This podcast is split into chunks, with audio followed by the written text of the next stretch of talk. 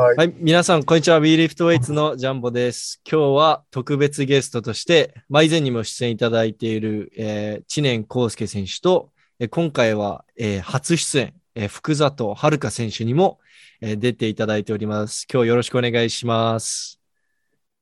お願いお願いします。まあ、あと、知念、まあ、康介は、まあ、僕もよくインスタでシェアしていて、ナショナルチームに入っている、まあ、今回全日本選手権でも、あの、2位取っている選手で、福里選手は、えっ、と、今年、全日本選手権で、今年っていうか、まあ、つい2週間ぐらい前行われたんですけれども、71キロ級で、えー2位取っている選手になります。はい。で、早速なんですけれども、えっと、二人は、あれですよね、沖縄でもうほぼ毎日一緒にトレーニングしてる感じですよね。そうですね。はい。普段は、もう一人いるんですけど、一応まあ大体二人でやってます。もう一人って山城？山城さん？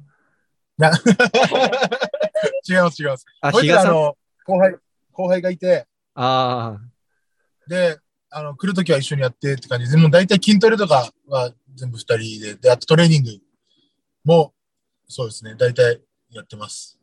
あ、あれだよね、あの、康介が、こう、ちょっとコーチみたいな感じで指導してる感じ、福里さん。ちょっとだけ。ちょっとだけ？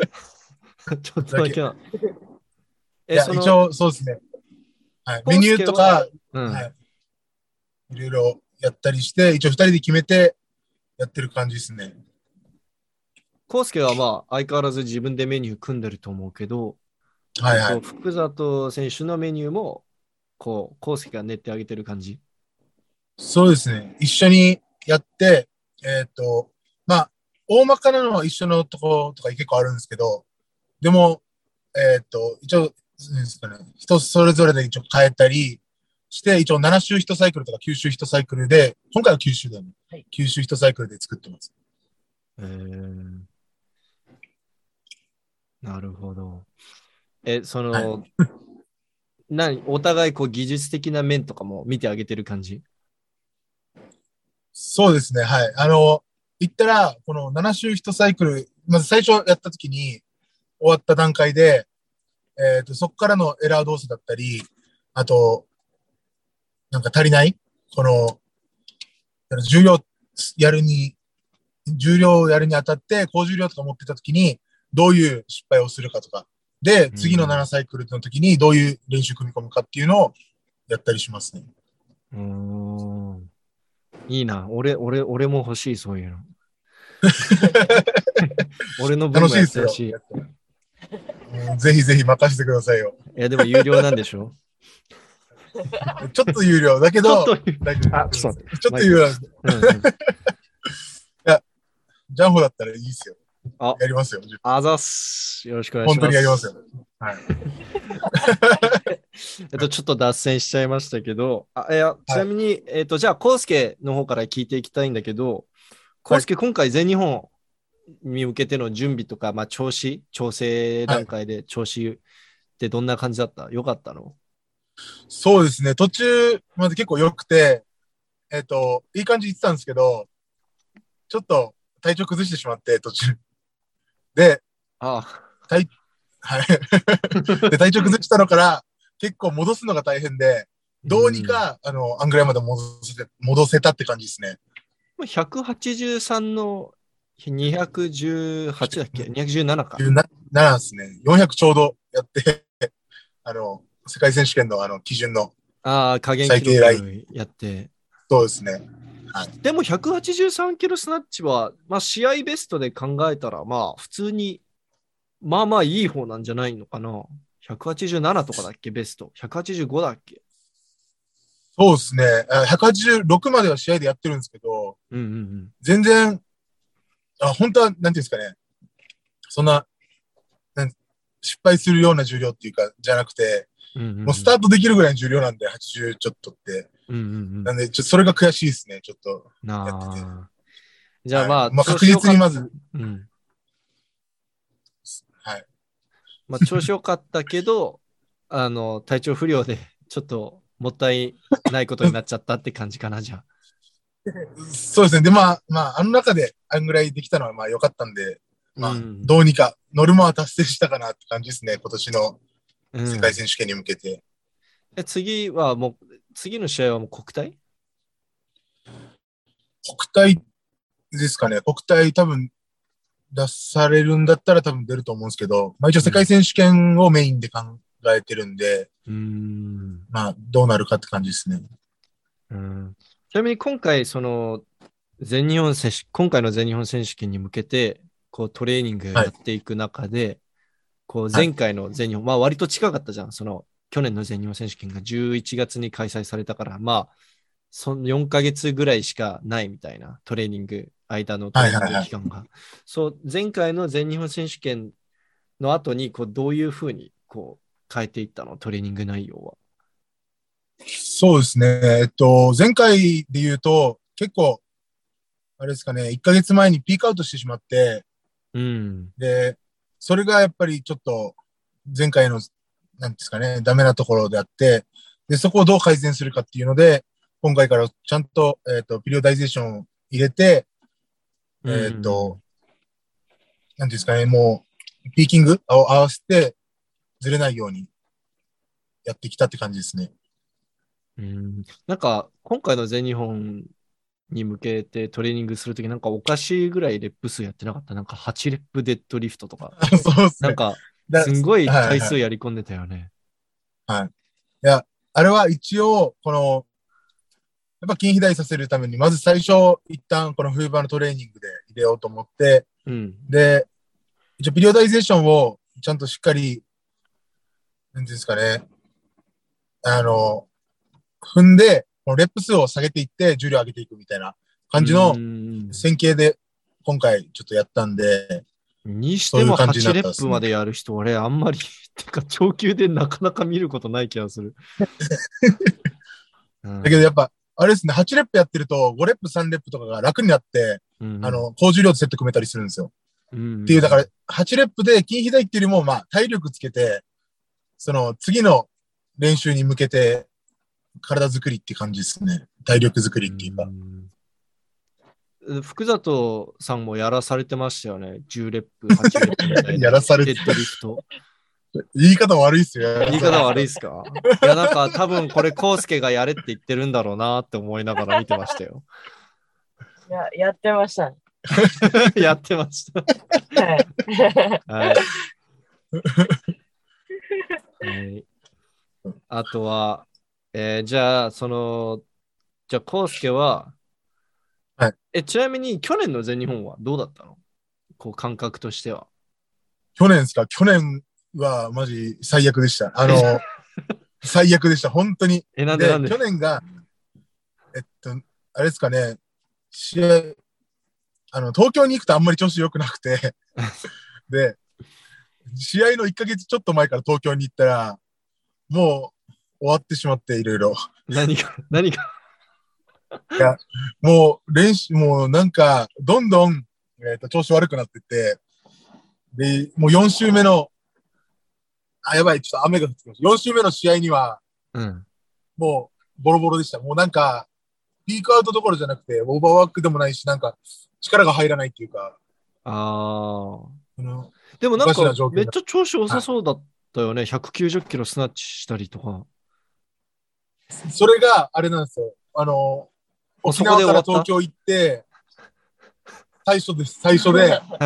で、その後から、あの、ケアもできないわ。ちょっとあの、いつも沖縄でやってるルーティンできなくて、でどんどんずれてったって感じですね。あの時はもう本当に、ちょっと悔しいです。いや、じゃあまあ世界選手権も同じ理由でうまくいけなかった感じ？世界選手権は、だからそれで、そうですね、そのままもう調子悪い状態で、もう一旦もう補強とかも全部落ちてたんで、ん。で、もう2週間、3週間かな、しかなくて、もうどうやって維持するかっていうか、もう1キロでもちょっと上でもやらないといけないということで、で、やってたんですけど、やっぱり期間がないと体ず作れないんで、もう一回ピークアウトしてしまったのが、えー直せなかったですね。うーんなるほど。じゃあ一旦ちょっと福里さんの方に移って、ちょっといろいろ聞きたいんですけど、福里選手は、まあちょっと去年残念ながらスナッチであの、全部失敗しちゃったじゃないですか。あの、まあ、で、それに比べたら今年すんごい、あの、確か自己ベスト、自己新出してたんでしたっけ？今年。いや、自己ベストタイぐらいです。ああ、それに比べて、その今年は、まあ、すごくうまくいってたという印象だったので、そのそこの違いとか、こうどういうふうに変えていったのかとか、いろいろ聞きたいんですけれども。自分も多分試合の去年の全日本の前の、はいち。ょうど1ヶ月前ぐらいにめちゃめちゃ調子よくて、はい。あ、すみません。ちょっと声がちょっとこもっちゃった。あんまりよく聞こえないです。声がちょっとこもっちゃってあんまりよく聞こえないですけど、大丈夫ですか？すみません。あ、はい、大丈夫です。えっと、11月の頭ぐらいに、はい。えっと、調子よくて、普通に、もう結構いい感じにセットとかも組めてたんですけど、まあ、そのあたりぐらいに一旦ちょっと怪我をしてしまって、ああ、怪我しちゃったんですね。はい。で、それで全日本出るのかどうするかっていうのを、まあちょっと考えてて。で、もうジャークが全くできない状態だったので、どういう怪我だったんですか？えっと、膝の半月板あ損傷してました。はい。あ、やばいっすね。それで、まあ、スナッチはなぜかわからないですけど、スナッチはできてて。で、それで、まあ、一週間ちょっと膝の様子見るってことで、一週間ほとんど練習抜いて、で、結局やっぱり出ようってことになって、出たんですけど、まあ、あんまりうまくいかなくて。で、もともとスナッチしかやらない予定なのに、スナッチでゼロ食ってしまったので。はい。はい。もう、もうそこはもう、もうしょう、もう、何にも言えなかったです。あそもそもクリアンドジャークは棄権する予定だったんですか？あ、そうです。もうジャークは全くやってなかったので。へえ。あれですか？なんかクリーンで立ちで膝がやばいみたいな感じですか？そうですなんか、ジャークのアップの途中で本当にもうハイクリーンぐらいで、膝がなんか、違和感があって。ああ。で、そっからですよ。え、今大丈夫ですか？逆に。なんか、なんか治っちゃいました。え、半血板損傷ってそんな感じなんですか？いや、自分も初めて膝怪我したんですけど、なんか、その、なんか手術するか、もしくはなんか、まあ、ブロック注射打って試合に出るのかっていうのを、ちょっと、ですよね。医手術みたいな話。安藤美希子選手とかもうあそれでほほぼ引退考えたぐらいの怪我じゃないですか、それで。で、なんかちょっと、まあ、でも、まあ何もしませんってことで、でそのまんま試合に出たんですけど、スナッチだけやって。で、その後に、まあちょっと、なんでこうなったのかっていう原因を探しながら、練習してたら、なんか治ってました。そん そんな軽い感じなんですかね。はい、関係ない。じゃあ今はもう大丈夫なんですね。全然気にならない。そうですね、今は全然大丈夫です。えー、すごい。じゃあ、あの、今回の全日本選手からない。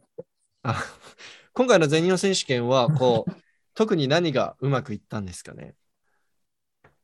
今回は結構このサイクルの練習だったり、あともう結構高レップ高回数、あ、もう 高レップ数のもうオンパレードだったので、ですよね。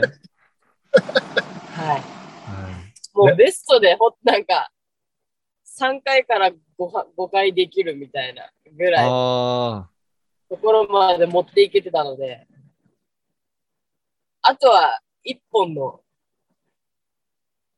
ちょっと重量を慣れ慣れるだけって感じですね。もう次は。ーえじゃあ、えっとあ、ちなみに、えっと、人生ベストどれくらいですか？人生ベスト。スナッチが95キロのジャークが115キロです。あ、じゃあもう本当に今回、ちょうどタイぐらいかな？ぐらいです。はい。スナッチが94でしたっけ？はい、そうです。ああ。えじゃあ次は100の120ですかね。そうですね。もうちょっといけるかもな。ちょっと足が弱いので。そうなんですか？足弱い。はい。あ、そうです。えっと、スクワットはじゃあどれくらいなんですか？スクワット、どんぐらいやるかもわからないレベルの。あ、もう自己ベスト測ったこともないって感じですか？もうもうそんぐらい、はい、弱いです。3レップのベスあ、3レップまでやったんじゃない？3レップだったら135までしかバックス嘘でしょ？本当っすか？え、逆、え？でも115立ち上がった感じ軽そうでしたけどね。フロントスクワットが120ぐらいだと思います。え、マジ？え、115めっちゃ軽そうでしたけどね。俺編集してて思ったけど。なんか、軽かった。なんでですかね。なんか、補へ強がめちゃめちゃ弱いです。あーえ、じゃあちなみにじゃあ、スナッチデッドとかクリーンデッドのベストはどれぐらいなんですか？スナッチセットは100 115とか、あ、115、118とかぐらいまでしかやってないですね。で、クリーンデッドどんぐらいですか？クリーンででもそんな重たいのやってないですよねやっ。てないね。まだない25くらいまでしか触ってないかもしれない。嘘え、すごい、逆にすごいっすね。効率が。いや、で、それで8レップとか。5レあ、でも、あ、え5レッあじゃあ、じゃあ絶対もっとできるじゃないですか。そうね。プ。マックスあんまりやったことないですね。あーもうできる回数でどんどん上げていくみたいな。なんか、あれっすよね、インスタでも一時期よく投稿してたのは、なんかもう15レップスナッチとか、なんかシャフトで30キロ、なんか35キロとかで15レップとか、なんかおかしいことやってますもんね。ああれ、練習終わりの。あれは、あれ、自分の指示じゃないですよ。あれはやらせてないですからね。あれ、罰ゲーム？あれ、あれ、あれ山城さんもいた。山城さんも、あ、いた、いた、いた、いた。あれは罰ゲームですね。罰ゲームですあれは罰罰ゲームってか、なんだっけあれ、なんか練習終わりに、なんか、タケルさんのあれ、ルー多分。そうだね、先輩先輩がやるって言って、その国体のメンバーの先輩がいて、で、で、やなんかやってたっすね、みんな。えー遊びで。いや、見てるこっちが辛くなるような動画でしたね。本当に。よくあんなんで生きるなって。え、その福里選手が、その、まあ、補強とかの1レップとか、まあ、2レップ、3レップでもいいんですけど、それあんまりやらない理由は、なんでですか？まあでも、もう補強が弱いので、はい。とにかくもうあんまり1レップのマックスっていうよりかは、まあ大体、やって3レップ。のもうマックスを狙って、どんどん上に上げていくって形で、重量慣れをどんどんしていこうと思ってああ。やってました。じゃあ、まあ、補強の数字にこだわらず、こう、力、力つける方に、こう、専念していく感じですかね。そうですね。うーん。はい。え、ちなみに次、国体出るんですか？沖縄、あ、沖縄じゃなくて、と、栃木の。えっと、一応、沖縄の国体予選があるので、はーい。一旦予選に出ないといけないですね。ああ、それいつですか？は、7月のああ、10日、10日予定です。納豆決戦です、納豆。納納豆の日の試合です。なななんだそれ。いきなり何の話？なんか沖縄の、あの、あれなんですよ、あその。国体予選って、七夕の時とか、うん。なんかいつも七夕だったんですよ、7月7日ぐらい。うんうんうん。7日だっけ ?7 月7日。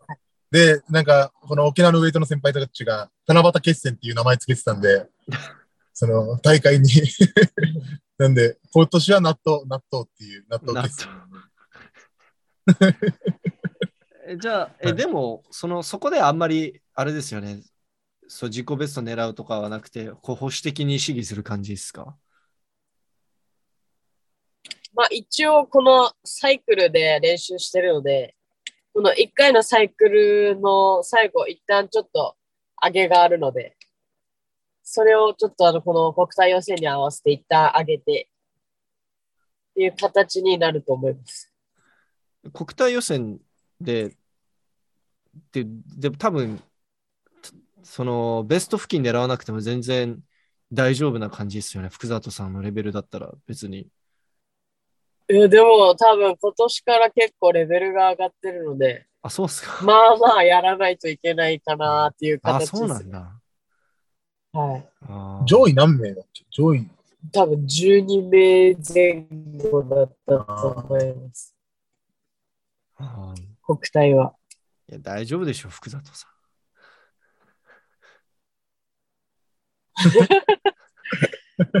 大丈夫であってほしいですね。はい、えっ、と、まあじゃあ、はい。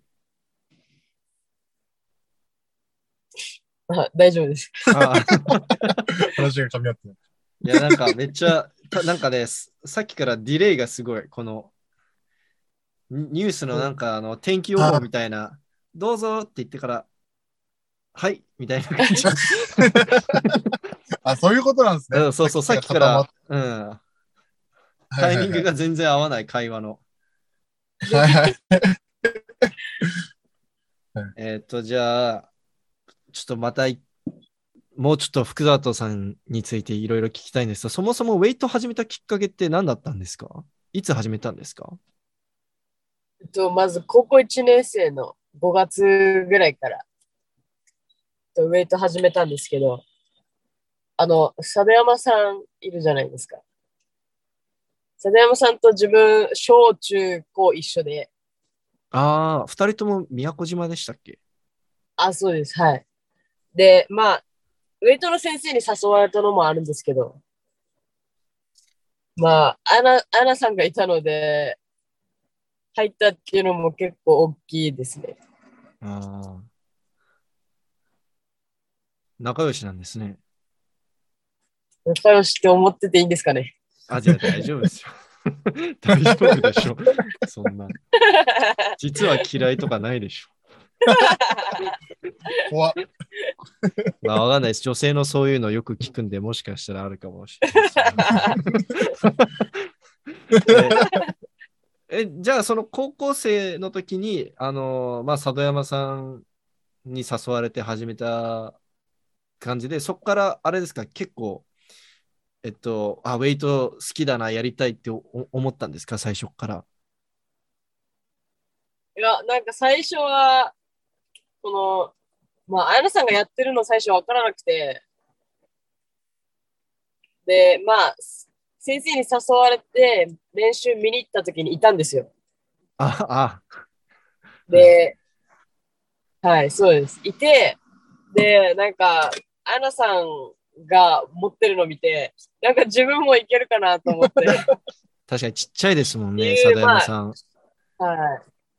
興味本位もあって、あとはなんかあんまり人がやってないものやりたいなと思って、っうーん。ていうのもありますね。ああ、だからこう肩にはまらない感じ、こうスタイルがいいっていう感じですかね。こそうですね。なんか意外と自分がそれに興味を持ってしまったので、う、ん。確かにミーハーって感じしないですもんね、福里さん。本当ですか？はい。あ ミーハーな人ウェイトやんないっすね、多分。あんまり。特に女性は。確かに。えじゃあ、その高校1年生始めたときは、まあ、最初の1年目、どれくらい重量上げれるようになってたんですか？高校1年生の時はもうめちゃめちゃ弱かったですよ。最初の試合で多分30キロぐらい、30 35キロとかだったらスナッチもジャンプも同じぐらいです。ええで、そこから何キロ級ですか？は、高校は63キロ級ですね、ある時は。あ、でも高校1年生時点で63キロ級だったんだ。はい。でもじゃあ結構高校階級はずっと一緒です。でも高校1年生から割とじゃあがっしりしてたんじゃないんですか ?63 だと。デブでした。そんなのないっしょ。デブでしたね。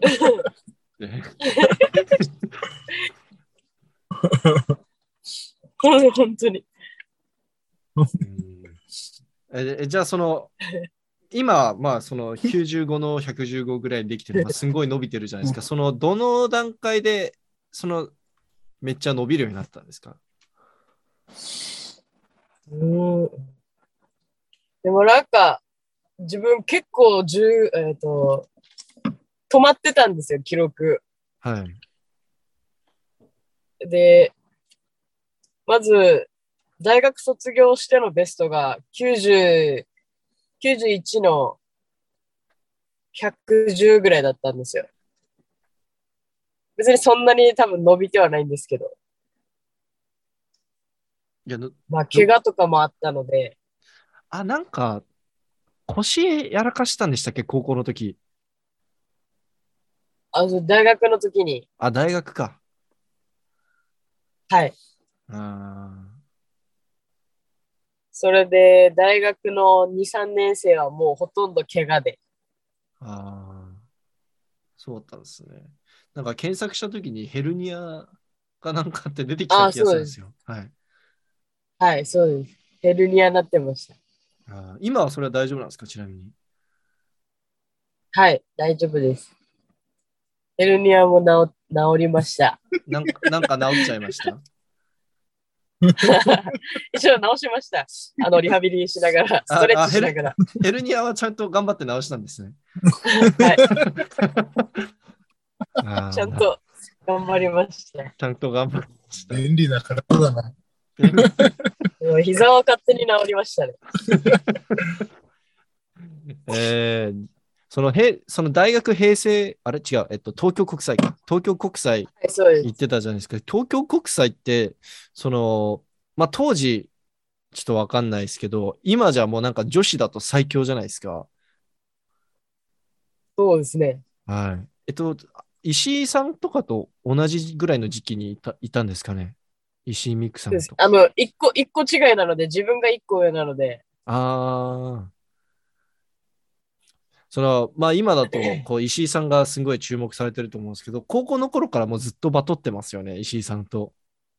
そうですね。高校の時は同じ階級でやって、でもあっちが途中で上げてうん。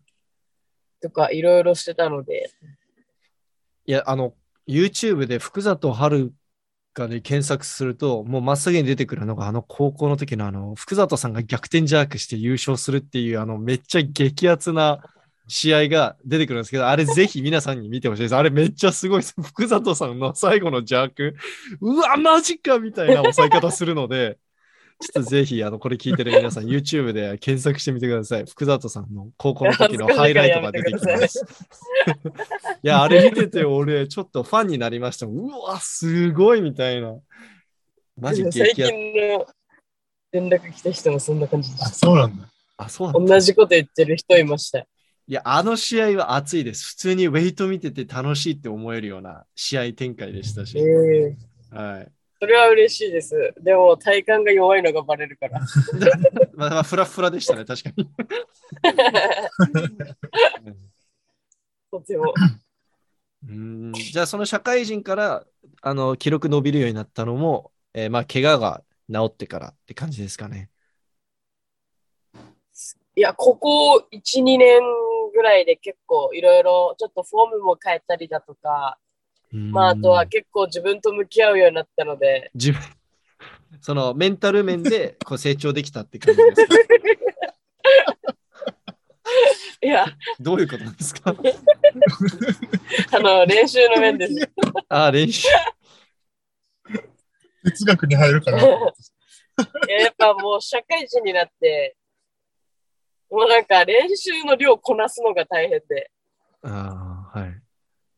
いかにやっぱり質を求めていかないといけないんだなっていうのをいろんなこと知って、うーん、そう社会人になっケさんが、はい、社会人になってその練習組めないっていうのは体力的な面ですか？それともなんか時間がちょっとないとか、もしくはなんか年齢感じてるみたいな、ど ああ、それもあるんですけど。はいまあでも一応、まあ練習の量を、まあ学生の時と変わらないぐらい、やっぱりやってしまうと、どうしても怪我のリスクだったり、怪我が結構あったので、やっぱそこをどう改善していくかっていうのを、結構社会人になって考えさせられる部分が結構ありました。うーんそうなんですね。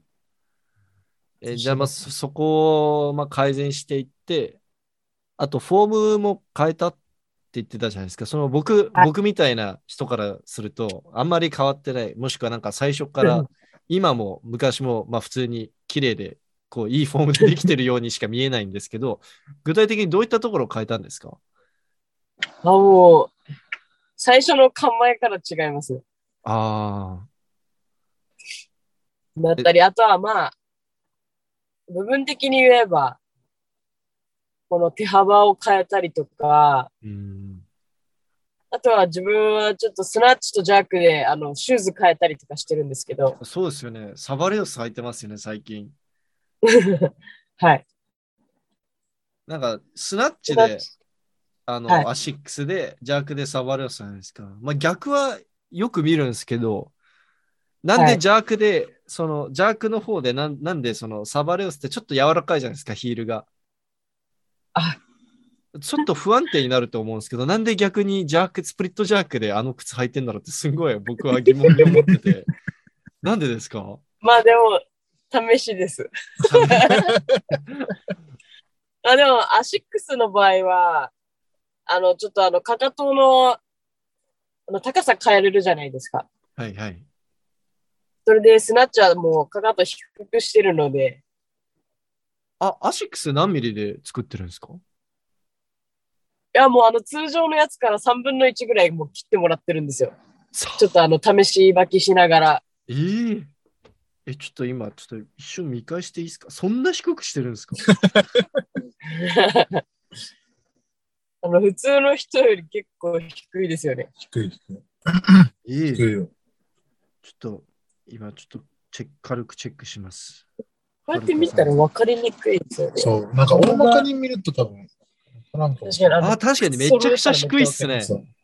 それだけになっちゃめっ。ちゃ低い。いはい。やもう、もう普通にもう、嬉しそう。クロスフィットのメトコンとか履けばいいんじゃないですか、スナッチ。もああ、う、めっちゃ。低いっすよそんな。感じです。裸足でスナッチできるので。ああ、もうあの、55のあの子みたいに旅スナッチすればいいじゃないですか。沖縄、出身も沖縄だし。はいはいそうですね。もともと自分5本指の靴で練習とかもしてたので。え、ビブラムファイブフィンガーっすか？ああ、それです、それです。うわ、マジっすか？はい。僕高校の時はそれでずっとやってました。僕あのシューズ嫌悪感ちょっと感じちゃうんで。なんか気持ち悪くないですか？これ全部見えてて、なんかこう、足が全部見えてて。うっす。じゃあ、えっと、なん、なん、ビブラムの話だっけ？えっと、じゃあ、福里さんは、まあ、基本的に、こう、低い、ヒール低い方がしっくりくる。で、そうですね、スナッチはやってます。ジャークもだって、サバレオス10、15ミリぐらいだと思うんで、あれ、確か。あんまり高くはないですよね。はい。じゃあもう、アシックスもういもう一個頼んで、もう切っちゃえばいいんじゃないですか、ヒール。15ミリとかで。一応、前まではジャークの時はそのままでやってました。うーん。だ相当柔らかくないと、ヒールなしでしゃがめないんで、まあ、福里さんは、キャッチで十分しゃがめるってことですかね？そのヒールがわざわざなくても。そうですね、さまだ、触る、座れます。うんあとヒール、こう低い方がプルが楽になるってよく聞くんですけれども、そこのところはどうですか？やっぱ楽っすか？うんあんまり考えたことないですね。あそうっすか。だ だから山本さんとか、その引きが楽になるから、スナッチであの、よく、あの、クロスフィットの靴履いてやったりとかしてたんですけどね。おー。はいええーっと、じゃあ、そうですね。じゃあ、一旦、コウスケに戻って、じゃあ、その、コウスケは、はい。えーまあ、今年はえ世界選手権、まあ、次、こう、調子上げて調整するなら世界選手権に向けてトレーニングすると思うんだけど、そこは、こう、どういったプランでやる予定ですか？トレーニングサイクルとか、練習内容。一応、今のところ3サイクルで上げようかなと思ってて、で、今回一応、残り世界選手権までに、えーっと、20、20何週 ?30 週近くあるんですよ。あって、それを3分割して、で、3山ぐらいで上げていこうかなと思ってて、うんうんうん。で、そうですね。で、国体で、ちょっと、まあ出るんだったら出てや、ちょっとだけやって、で、あれですね、世界選手権に向けてって感じですかね。うーんちなみに、とあの、国体多分出るとしたら、タンクもい、タンクもコウスケも両方出るじゃん。はい。あの、タンク、この間俺とポッドキャスト収録したんだけど、もしはいコウスケが攻める重量やるなら、絶対俺は負けたくないから、俺も重量攻めるって言ってたんだけど、どうすんの？重量選択。いや、それは、やっぱり攻めるっすよね。あ。の、自分の中で、ちょっと、今申し訳ないなと思ってるのが、結局、A 四郎と自分の試合見に来てくれてる人っていっぱいいるんですよ。で、A 四郎が調子いい状態。で、で、自分が悪悪い、悪かったりするんで、結局、その面白い試合をしたいっていうのが今、うん。じゃあ自分の記録もやりたいんですけど、うん。っていうかもう、めっちゃ競り合う高重量の勝負をやって、ちょっとみんな楽し、なんですか高校生とか大学生の時みたいに楽しませたいっていうのがあるんで、あなんか1キそれをロ設定ちょっと今設定みたいな感じだよね。はい。で、それでちょっとやりたいなっていう、今の、なんていうんですかね、目目標ではないですけど、一応その、周りを楽しませる試技をしたいなっていう。じゃあ、今国体は思ってます193の233ですかね。あ、234前後。で、でも、わでもそこまで上げさせてもらえるかわかんないんですけど、沖縄の場合も、ちょっとめっちゃ低い重量からやらされるんで、あもう得点なんで。なんで、まあ一応、まあできるだけ上げて、面白い試合にできたらなと思ってますね。うんいや楽しみにしてます。あの栃木国体僕撮影に行く予定なんで。ああ、じゃあ、近いしまた動画お願いします。はい。あ、負けたらあげない。え？いやいや、冗談です、冗談です。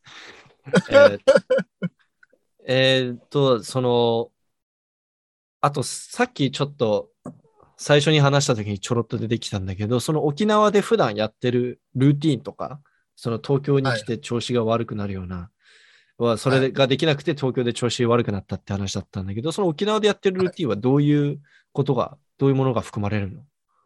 えーっと、やっぱあれですかね、あの、しっかり練習前に、えっと、沖縄だと自分の時間でできるんで、あの、しっかりアップを入れて、なんていうんですかね、その練習に行けるっていうので、毎日いいコンディショニングで、コンディションのまま練習できるっていうのがでかくて、で、それで結局セルフケアみたいな感じになってて、それが。で、えっ、と、そうですね、調子崩すことなく、いつも、高重量で補強とかもずっと組めて、練習できるっていう環境がでかいですかね、沖縄だと。え、知念式ストレッチじゃないんですか？それって。一応ストレッチで、だからはるかにはめっちゃ手伝ってもらってるんですけど、一応それで、結局朝ね、7時45分、8時前ぐらいからストレッチ始めて、9時ぐらいまで、ストレッチだけじゃないですけど、アップして、で、大野山に移動して練習始めるんですよね。え、1時間ぐらいストレッチするってこと？ストレッチと、そうですね。で、あとは動的で、ちょっとあの、固めていってみたいな感じですね。可動域え福福里さん大変じゃん。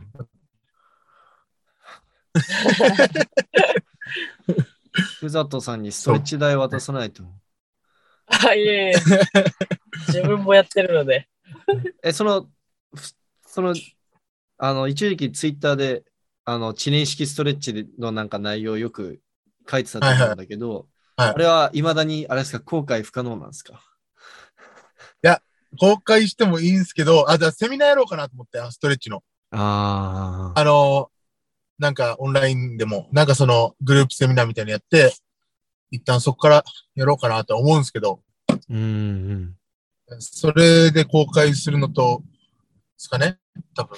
そのざっくりでいいんですけど、はい。どういう、その、それを、その知念式をやると、な具体的にどういうところが良くなったりするの？どう変わるの？一応、その去年からどんどんやってて、で、今の感じは、ただ伸ばすってよりも、一旦この可動域チェックして、で、その可動域がない場所、まあ、可動域チェックって型でも1、2、3ってあるじゃないですか。ポジポジションが。あるんですけど、それの内線外線どっちが硬いかとか、で、どこの、で、どこの範囲が可動域なかったら、どこの筋肉っていうのがわかるんで、そこから見て、で、その筋肉にアプローチかけて、えっ、と、可動域出してあげるって感じですね。うん、それは結あれ結構あれなの、パートナーいないとし厳しい感じ？まあ、一人でもできるんですけど、パートナーいると、その、アプローチの仕方を変えれるっていうか、意識がしやすいっていう感じですかね。うんでそこでちょっと福里さんに手伝ってもらってる感じなんだ。そうですね。手伝ってもらって、で、自分もやって、みたいな感じで、やってもらってますね。え福里さん、実際にその知念式ストレッチをやって、ここがいつもより意識できるようになったとか、ここが変わったとか、なんかあります？あまず、立ってる時の感覚が変わったりとか、立ってる？はい、もう立ってるところから足の裏の感覚とかが違うんですよ。え、もう何も、突っ立ってるだけでも違いがわかるんですか？こう、もう、あの、いろんな部分結構もう細かくやってるので、で、自分の場合だったら膝怪我してたので、まあ、それも含めて、このストレッチしながら、動き見ながら、うん。どこがいやったらどう痛いのかっていうのも、もう徹底的に調べてたので。う、ん。ね、ちょ、ちょっと実験させてもらったっすね。膝悪い状態で、はい、どういう感じでやったら、その、そこに負担なくなるかとか、で、なんでそこに今負担が来てる状態なのかっていうのを見極めるので、だからそれで、その筋肉にアプローチかけて、どこだったら負担が来てないっていうので、で、じゃあその負担来るときはどこが動かせれてないっていうのを調べて、その、ね、その、その試しながら調べて、したら、あこ、こうやったらもう痛み来なくなるねっていうので、あこうやったら重量も乗せても力入るし、えっ、と、膝に負担がないっていう状態をを作るって感じですね。もう福里さんでいつも実験してるもんね。もう、コウスケのフランケンシュタインみたいな感じだもんね。いや、あれなんですよ。だから体に、えっと、反応が早いから、うん痛みだったり、えっと、感覚だったりが確かめやすいんですよ。確かめやすくて。柔らかい人そうだよね。そうですねも。ともとが柔らかい人は。はい。だから反応早いから、硬い人にも使えるんですけど、反応早いってことは、その、調べやすいっていうか。で、結局同じことをやってて、で、ははるかがじゃあそこ痛くなりましたって言ったら自分は少し後に痛くなってくるっていう、っあていう感じなんです。同じ練習してて、じゃあ同じストレッチの順番だったり、そのアプローチかけ方っていうのを同じようにやってると、また面白いのが同じスナッチの失敗したりとか、練習の中でも、それが全く面白いんですけど、同じアップのやり方やったら、順番変えたら、その、なんていうんですかね、スナッチ、その日のスナッチのあれが、なんか感覚？とか、あとは失敗の仕方だったりが違っあの、違ったり、同じにしたら同じになったりっていうのが結構あるんで、それで体の使い方とかっていうのを実験しましたね、いろいろ。ちょ、僕、ストーリーでちょっとだけ、ちょろっとだけ見たんですけど、あの、なんか、知念式ストレッチバーサスタンク式ストレッチみたいなやつ見たけど、あれは、婚内を実験台にしてやってたと思うんですけど、あれは結果、結果どうなったんですか？いや、わかんないです。自分はあれ、沖縄にいたっすよ。やってないです、やってないです。あ、そうなの？あ、やってないんだ。なんだ？自分沖縄、あれ誰かが、誰でしたっけ？誰かが乗せたっすよね。持田さんか、いや、笠笠井さんか。井さんとかだと？笠井さんが。タンク式ストレッチは、おわかんないです。あ、なんか多分ほぐしてるだけだと思うけど。通常のあの、通常のストレッチだと思います。うん。まあでも、こんなんそれで PR してたから、まあまあまあ。まあ、もう、どんなことであれ、まあ、あれですよ。結局、可動域出すっていうのが大事なんですよ。うんなん何するにあたっても。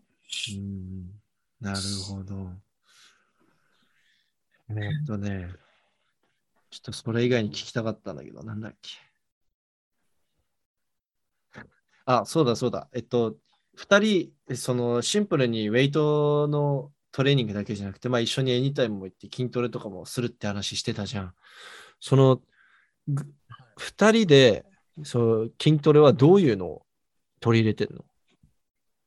えーっと、今は、今っていうか、あれですね、一応、部位別で3部位ぐらいに分けるんですけど、で、それをトレーニングの中で、えっと、なんていうんですかね、筋トレ？その、ウェイトリフティングのメニュープラス、その筋トレで邪魔しない感じで、メニュー組み込むんですけど、で、普通にまずは、この筋肥大さす、まあ、筋トレ筋肥大するのが目的の時と、えっ、と、可動域出すためとか、体の、この、なんですかね、使いやすくするために筋トレを入れたりします、その、可動域を広げた状態での、えっ、と、最大可動域で、ラットプルしたりとか、そういう目的別であるんですけど、でやったりはします。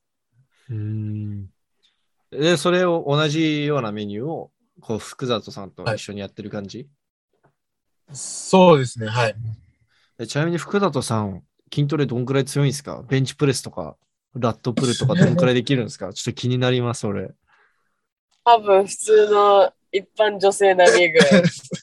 え？いやいや、そんなことないでしょ。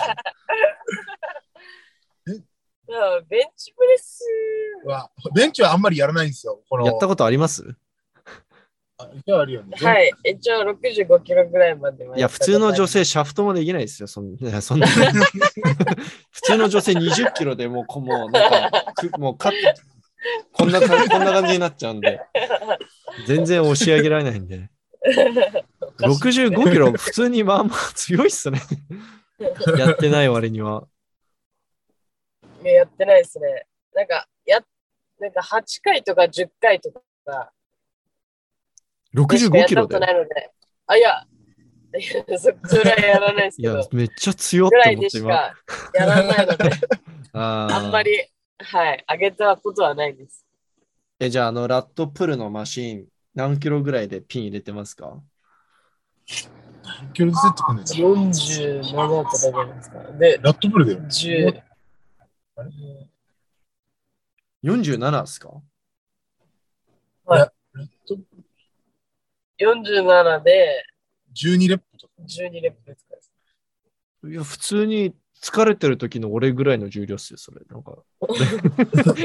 俺俺がその疲れてだるいって思いながらやる時の重量っすよ、それ。まあまあしんどいっすよ。ぐらいえー、強いいや、でも、自分47です。47はいその上が47で。そ。今日今日のやつはちょっと違くて、42半ぐらいあ、そうか、そうか。今日は軽めだ。コウスケフルスタックだもんね。フルスタック、一フ番下まで。ルスタックできます。はい。フルスタックだけど基本、。あの、一応コントロール、なんか無理やりやる、はい。基本、基本そうなんですけどね。無理やりやると、でもあの、ウェイトリフティングの肩が入らなくなったりするんで、やっぱりしっかりフォーム意識してやりますね。うんフォーム意識するとしてもあれでしょ、80キロとか90キロでしょ。あそれは、そうですね。それは、まあ、もうちょいいきます。僕、全力で体のスイングい入れて、全力でやればは95キロぐらいを5レップとかっすね。もうこん、もうこのローイングみたいな、もうこうやって、こうやってやらないと。ほぼ、ほぼ多分、あれじゃないですか。プルみたいな感じになってるでもハイプル、ハイプル、ハイプルみたいな。ハイプルですよね。そうそう。あの、上から引っ張ってるハイプル。ああ、なるほどね。え、でも、その、僕、その、コウスケと、まあ、福里さんのトレーニング見てて思ったんだけど、こう、昔はすんごいボックスから、特にコウスケはボックスからよくやってる印象だったけど、ここ最近全然やんないなって思って、そこは、こう、どういうきっかけで変えたの？いや、変えたっていうよりも、このサイクルで、じゃあ1週間の流れをやるんで、結局、えっ、と、ボックスやるんだったら、その7週間のサイクル全部ボックスでやりたい派なんですよ。今のところ。だから途中であんまり他の入れたくなくて、うんうんうん。で、だからボックスやってなかったんですけど、今回、であんまりその、自分の場合、今回のは、えっ、と、しっかり重量乗せるっていうのはちょっと少なかったんで、後々で。だから今回からは、その、週2回の種目で、えっ、と、下から、普通にもうフロアからやるのと、ボックスからやるので、週2回でや、今、今回のは始めてますね。で、ボックスで高重量乗せようかなと思って。なんか韓国チームはよく試合の3ヶ月前とかに、はい試合全然近くない時にボックスからなんかベスト以上下がったりとか、はいはい。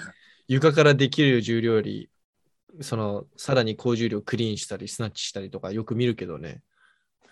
やっぱ、そうですよね。やっぱ耐える、耐えるっていうか、まあ、その、乗せる、乗せての、この重量感覚っていうのを、やっぱりボックスからだとつけやすいんで、まあ、それは結構大事なのかなと思うんですね。福里さんはなんでボックス全然やらないんですか？自分はスナッチがもうああいうフォームなので、スナッチはできないんですよ、ボックスから。あーその構えのフォームが独特すぎてってことですか？そうです。でも、ジャークはまだなんとかできるので、たまにやります。たまに。たまに。たまたまに。年にたまに。1、2回ぐらいですか？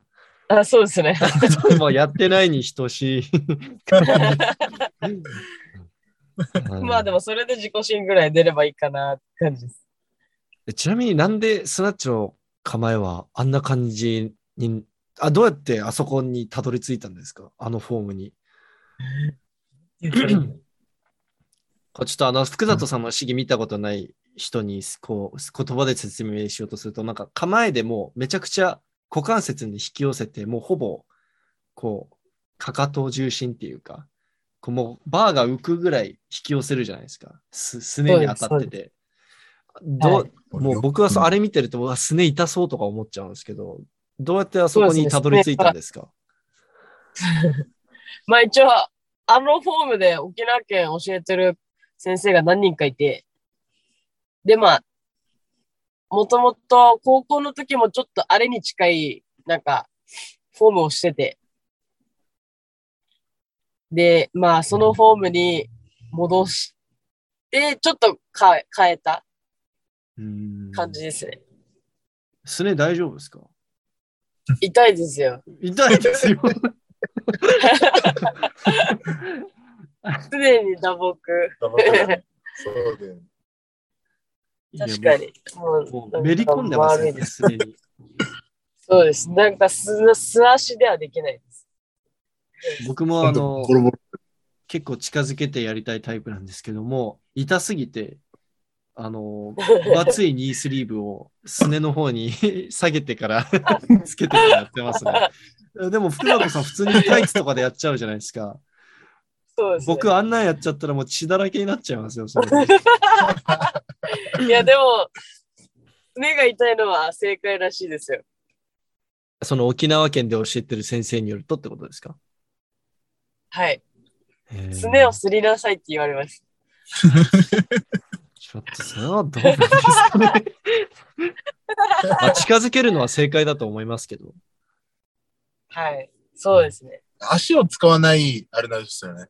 結局足を、なんていうんですかね、スクワットみたいな力使わずに、あの、セセカンドが結構強くなるんで、そうすると。あなんで、を足が弱いタイプは、そういうの。足、なんかスクワットみたいな足の入れ方じゃないんですよ。足の力の入れ方。うんうんうんうんあの、地面押すって感じよりも、なんか引っ掛けてる感じなんで、なんか、あれっすよね吊るしてる？もう本当に股関吊るしてるだ股関。節に引っ掛けてる感じみたいな。ケツ、ケツで上げてるみたいな感じだよね。うんち力ない人が結構無意識にそういう感じに近い感じのフォームではあると思うんですけど、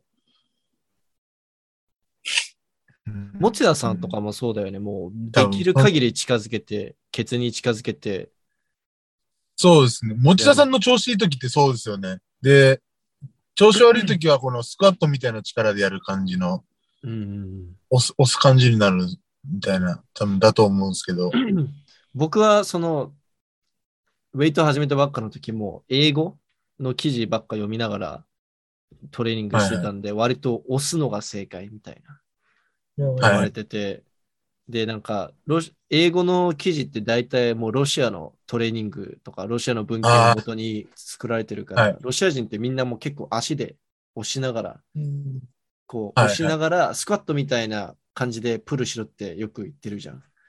はいはいはい。でもなんか、持田さんに指導されてから、逆に俺それがもうで、もう戻れなかった。もうケツに引っ掛けて、そう スナッチしないともうできないみたいな感じになっちゃった。でも、スナッチャーの人、なんか世界でもスナッチャーの人ってそんな感じじゃないですか。スナッチ、そう、スナッチ上手い人、みんなもうできる限り股関節に近づけて、ケツで上げてる感じ。そうですよね、やっぱり。うんそうなりますね。うん。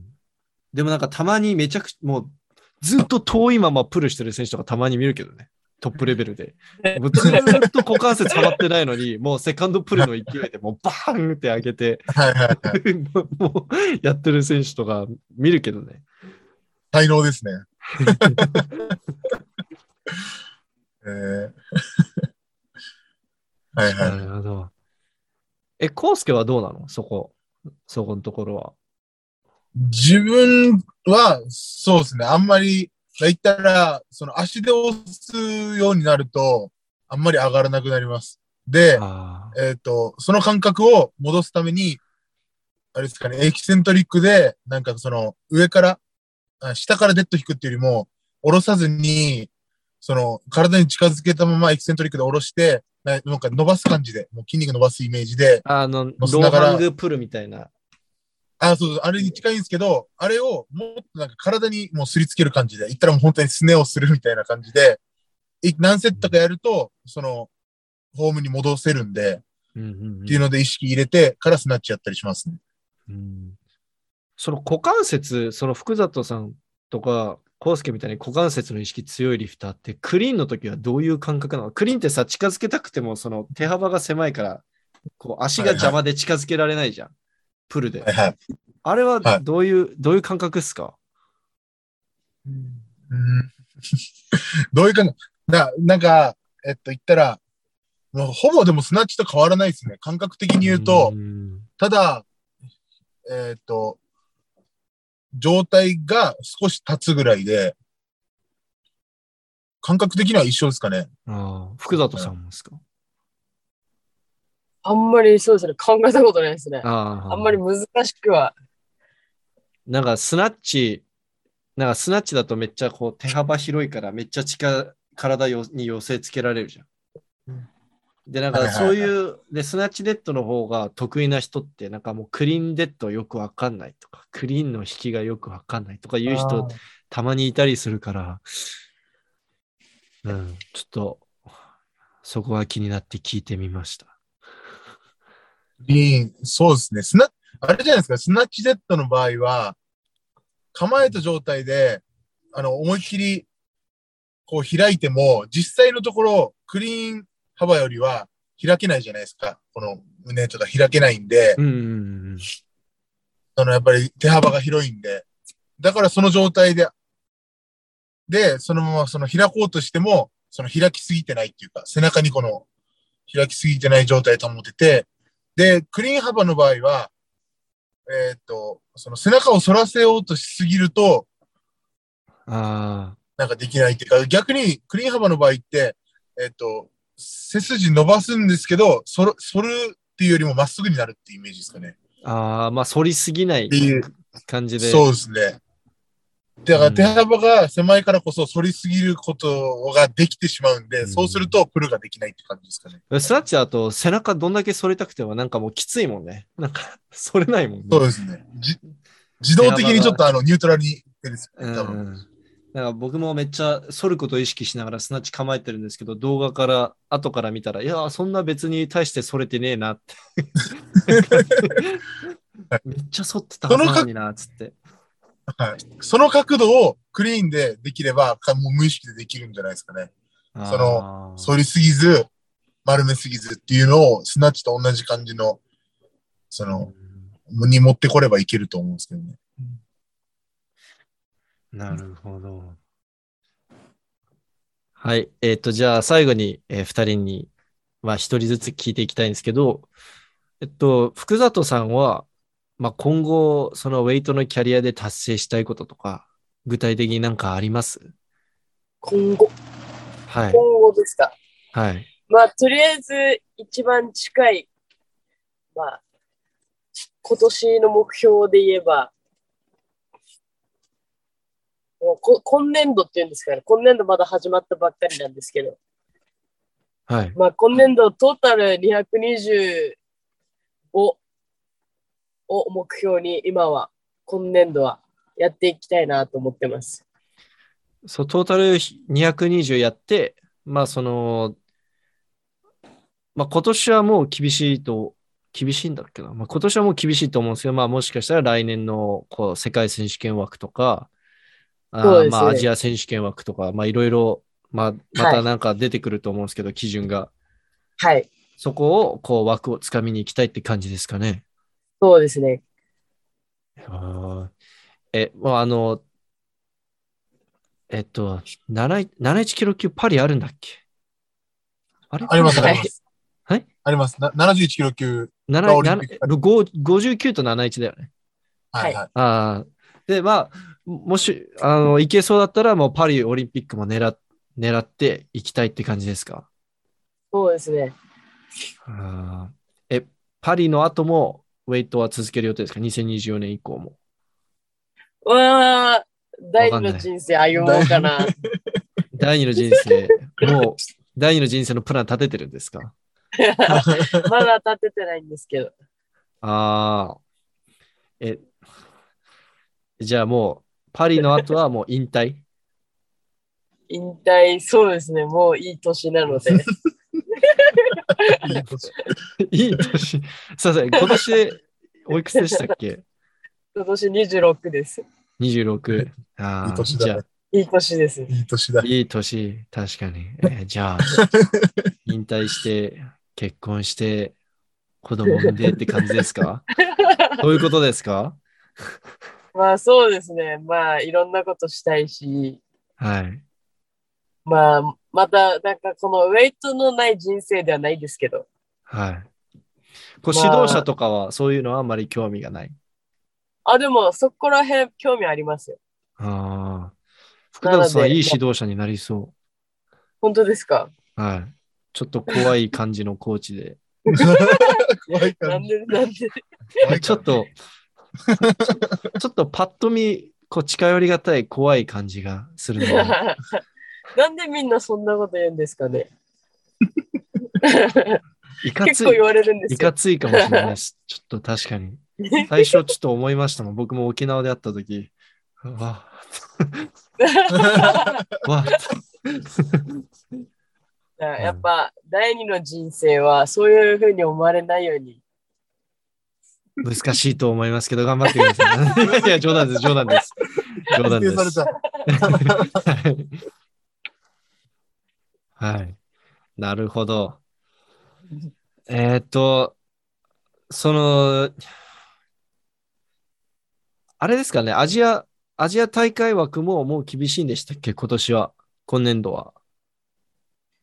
一応今年のまあ記録、この国体と、あともしかしたらレディース、このレディースでいいんですよね。レディースあそれカップ11月。今年、今年の多分あの、アジアと世界選手権のあ選考はもう終わってるんですよね。終わってて、あー来年の全日本で最後だったのか。そう来年の、えっと、選考に向けて、まあ今年度でも出せば多分有効なんで、その今年度で出し、出すみたいな感じですかね。レディースカップはいいつですか？どうでしたっけ？は、11月に北海道の方で、北海道？社会人も、ああ、社会、人。ああ、あれか。そっか、社会人の女性、女性の試合はレディースカップってよ呼ばれてるんでしたっけ？ですね、女子選抜みたいな。そう。この間遊びに行ってきたばっかですけど、冬の北海道はきついっすね。僕、暴風、あの、記録的暴風雪の中行ってきたんですけど、死ぬかと思いましたよ、マジで。タイミング悪くないですか？タイミング悪い。あのね、もう5メートル先が見えなかった。やばい。じゃあ行ったら、あの、今タバコ吸ってるおっさんたち見えないですね。ね。そうそうそうそうそう。えっと、こじゃあ、コウスケは、はい。とりあえず今のところの、まあ、直近の目標と、まあ、長期的な目標とか教えてほしいです。そうですね。直近の目標は、まずは、えっ、と、試合でまずベスト、今の自己ベストを出すのと、で、やっぱ村上とまた面白い試合を見せれるようにっていうのが、まず直近の目標ではあるんですけど、いや、面白い試合っていうか、その村上に勝ってください。いや、勝ちますよ。勝っ だから、勝って、本当に、ただ、あっちが、あれで勝つ勝つんじゃなくて、まあ、あっちも調子いい中で勝ちたいっていうので、やっぱ面白い試合して、で、そうですかね。で、来年の、まず今年の世界選手権で、まずは、えっ、と、スナッチジャークでベストを出して、しっかりまず420近くをまずクリアして、その次に、えーつなげるって感じですかね。ちなみに、今の試合ベストどれぐらいでしたっけ？試合ベストトータル411ですね。で、でじゃスナッチとジャーク単品だとどんぐらいだっけ？単品スナッチが今186と226ですね、ジャークが。ああれか、国体、国体と全日本のやつか。そうですね。まあ、い全然多分、今度の試合ではできると思うんで、90の30を一応狙って、ですかね、まずは。ちなみに、今年の全日本でのあの、肘の判定どう思いました？いや、あれ、あいや、ちょっと言えないです、これ。ちょっとやばい。配信だ。配信だった。危ない、危ない。いや、まあ、僕正直に言うと、西決めはマジで分かんなかったです。あんまり。ですよね。ジャークはの西決めは。あれみんな、えってなったやつだね。あれは、ちょっとひどいです。であれ、普通に、まあ、はい国内の試合だとチャレンジ制度ないんですけど、普通にチャレンジ制度あったなら、チャレンジして普通に白にしてもらえることも、まあ、あり得たんじゃないかなって、ちょっと思いましたね。ちょっと、ちょっとひどいし。まあまあ、もう何も言わないですけど、まあ、まあ、その、赤食らった本人からすると、まあ、まあ、なんか言っちゃうと格好悪いって感じになると思うんですけど、まあ、はい僕、見てる側としては、え？そもそも長球って、あんなもんじゃないの？みんな肘。ねいやー、はい、そうですね。なんか、まあ、チャレンジ制度がないんだったらもう少し優しくていいのかなと思うんですけどね。あるんだったら世界基準でやってって感じで。ねだって、あれがダメなら、去年の村上くんの191もちょっと怪しいでしょうね。はい。なんとも言えないですけどね。まあまあまあ、僕僕だから、僕だから言えるやつですね。はいこう見てる側だから。いやうんまあ、あの、ゆるゆるで、ゆるゆるで二人ともいい記録させてほしいですね。ゆるゆるは逆にどうなの？ゆるゆるは、ゆるゆるだと世界選手権で通用しなくなっちゃうよ。で自分と村上の試合、あれですよ。あの、高校の時までとか、もう、今のあれだったら全部赤っすよ。もうみんな、ぎ二人ともギリギリのゴリゴリのプレスアウトで、結構なプレスアウトでしたよ、多分、ほぼ。で、気合で、わっしゃーとか言って、ちょっと乗り切るっていう。はい。わかる。あの、肘、肘めっちゃ緩い選手とか、インカレとか見てるとみんなすんごい挨拶で気合入ってる。やっぱそうですよね。ありがとうございましたって感じだよね。あの、あれです、あの、覆されないように、白だったのに、そうそそう覆されないように、も意地で、ちょっと。世界選手権で、スナッチでプレスアウトしてたのに、ほぼプレスアウトだったのに、あの、ジュリーに向けて、あの、こうやって頭上で押さえながら、ジュリーに向けて ウィンクしてるロシア人の女の子いたよ、その何年か前に。それで白になった。愛想、って大事っすね。しかも、あれ、あのスナッチがないとゼロっちゃうっていう、そのそういう場面だったから、ジュリーも、まあ、いっか、つって。優勝候補でもないし、つって。いや、そうですね。やっぱそれは優しさですよね。うんあと、世界選手権、なぜかね、あの、C、C セッションだと、なぜかゆるゆるだったりね。その A だとめちゃくちゃ厳しいのに、結構そういうのありますね。はいはい。えっとやっぱそうでじゃあすよね。そう、その、コウスケの、えっと、じゃあ、その、まあ、直近のやつはベスト、自己ベストを出したいっていうはいことだったと思うんですけど、長期的なキャリアの目標とか、キャリアプランとか、どんな感じですか？そうですね。やっぱ長期的で言うと、やっぱりもう一旦もうパリまでだと思ってるんで、えパリの選考、パリ後引引退退しますよ。パリ後引退します。だって、いや、第二の人生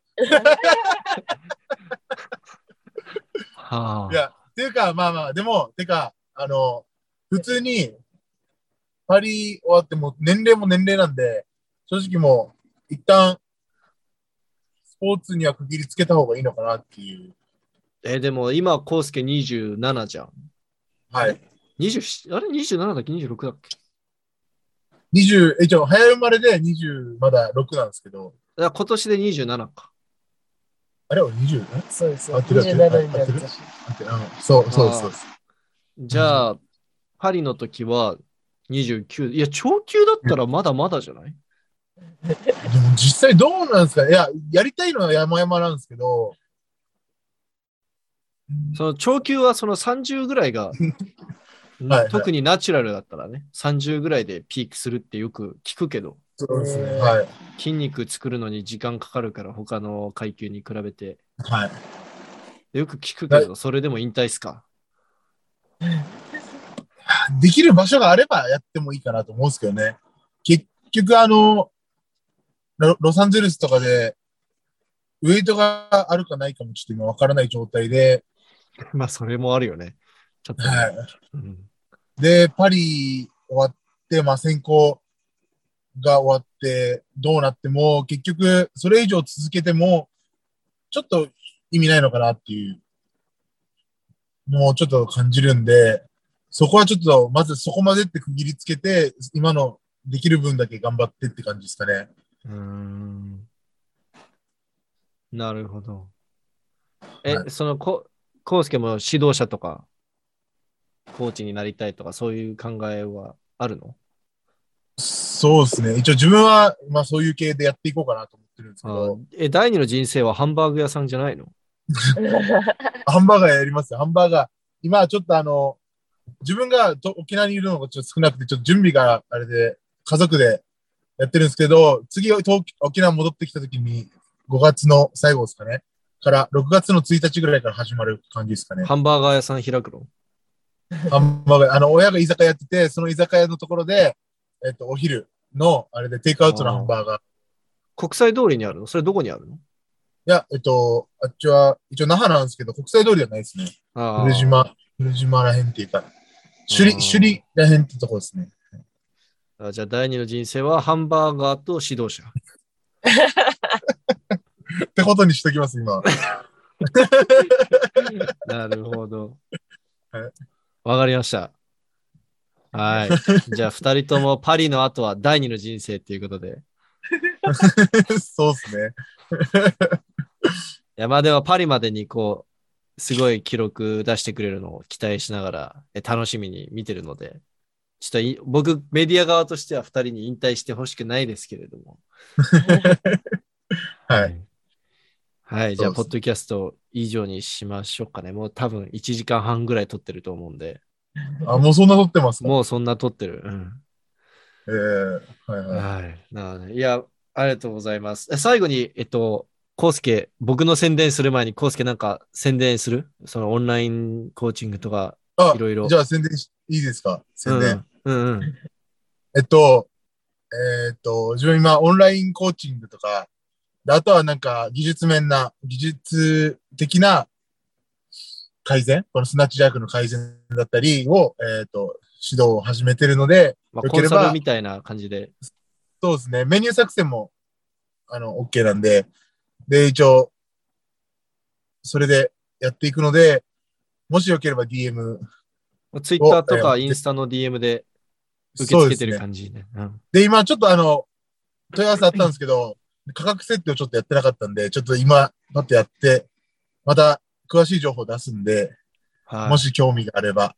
はい。でその知念式ストレッチは、その、含まれてるんですか？その指導の内容の中に。その指導の内容には、えっと、ストレッチ、普通通常のストレッチ系でどう直すかっていうのは含まれてるんですけど、後々そのセミナーを、ズームとかなんかオンラインで、あの、はい人一組のペアで、えっと、応募してもらって、で、えっと、やると思います。6月に一応やろうって話してて、やるんで、もしよければ、皆さん DM ください。クロスフィットボックスとかでセミナーやる感じ？いや、もう一旦ストレッチ系だと、まあ、場所探して、どっかで、そのう、んオンラインでやるか、オンラインの方がいいかなと思ってるんですけど、オンラインでやるんで、その時はまた3週間前ぐらいからぼ募集するんで、ですかね、先着20組ぐらいですかね、多分。